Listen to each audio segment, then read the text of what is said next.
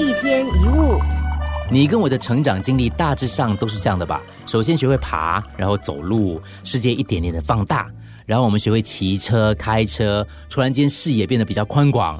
但是人生的疑虑也一一的跑出来了，恐惧、胆怯，于是我们的世界有时候又缩小了一点，退缩，不敢行动，于是世界又再缩小了一点。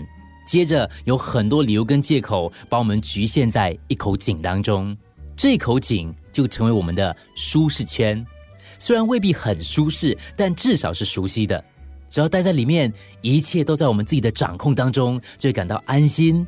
一旦离开，不确定感就会造成压力，压力造成恐惧，然后我们就再也跨不出去了。假如你能一生安于现状，也就罢了。可是多数人并非如此。谁不想要更成功、更富有的生活呢？拥有更和谐的关系，度过更美好的人生。重点在于你要更什么更什么，你就不能固步自封，把自己锁在舒适圈里。想同时心想事成，又缩在蛋壳里，同时又想展翅高飞，这是不可能的事。每个人都经常问自己：我的人生就这样了吗？按照我这样的生活方式是对的吗？如果现在你活得并不开心，不想这样下去。你就必须要冒险，你必须去尝试新的路线、新的生活形态。很多人在启动之前就阻止自己，当然什么地方都到不了。阻碍并不是在人生路上等着我们，而是在我们准备跨出第一步的时候，阻碍就已经在那里了。那个阻碍就是胆怯。有一位年轻的女孩问一位很有智慧的老婆婆说：“怎样才能变成蝴蝶呢？”老婆婆眨了眼睛，微笑着说。你必须要有飞的志向，而且你要愿意放弃你的毛毛虫生命啊！没错，扩大舒适圈的唯一方法就是离开舒适圈，走向不熟悉的区域。一天一物，我们不是变得更强，就是更弱；不是更聪明，就是更愚昧；不是更勇敢，就是更懦弱。每一秒都是做决定的时刻。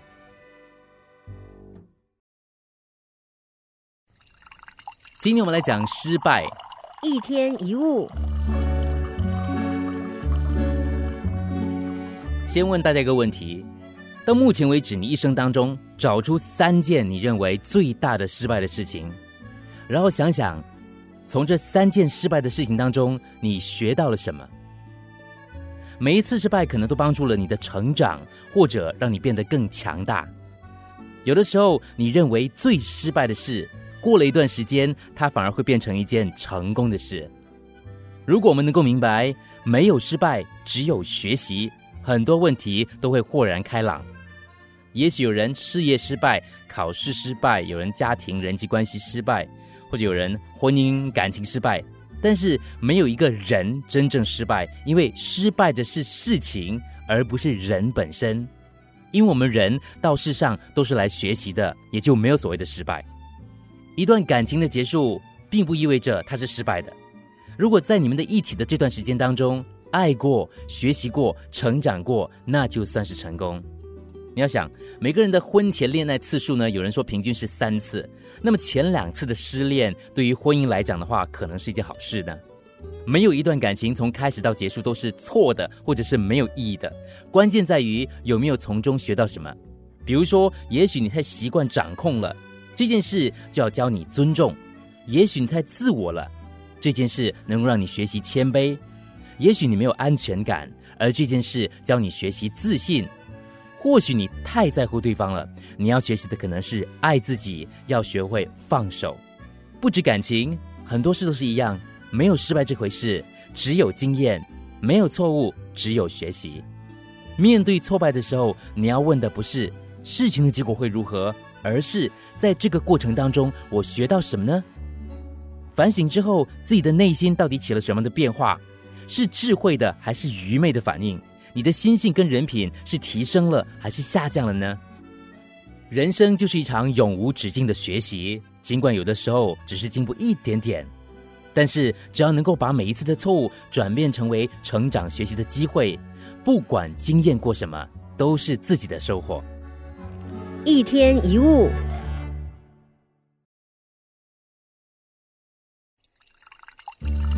一天一物。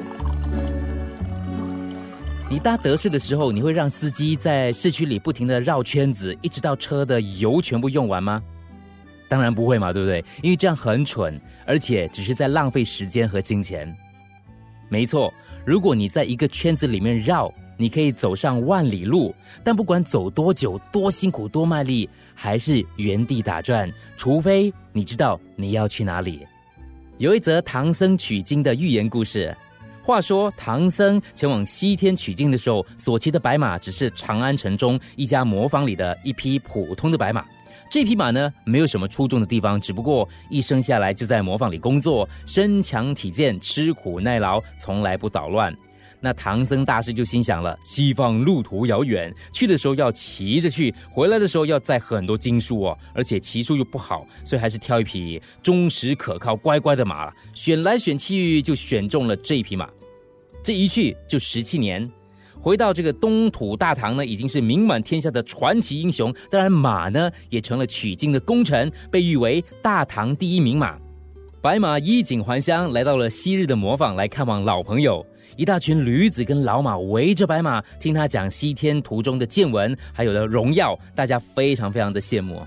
白马这个时候很平静的说：“各位，其实我也没有什么了不起啦，只不过刚好被选中啊，一步一步的西去东回来而已啊。”这十七年间，你们大家也没闲着嘛，这只不过你们是在家门口来回打转。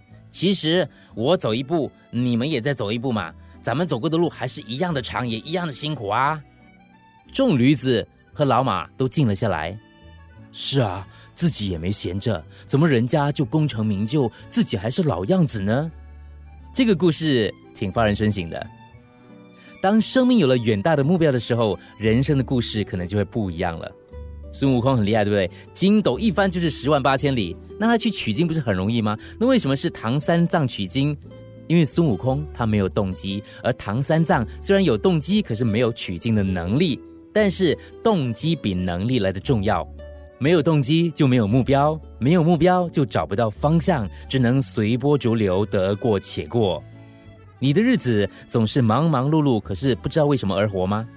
你觉得自己在工作当中？得不到快乐，没有成就感，每天都不想起床，睡醒了也不知道自己在做什么。如果你不想再这样下去，那就要给自己设定目标，问问自己，每天早上叫醒你的是什么？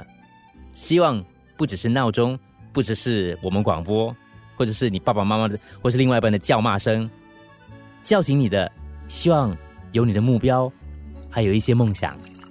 一天一物。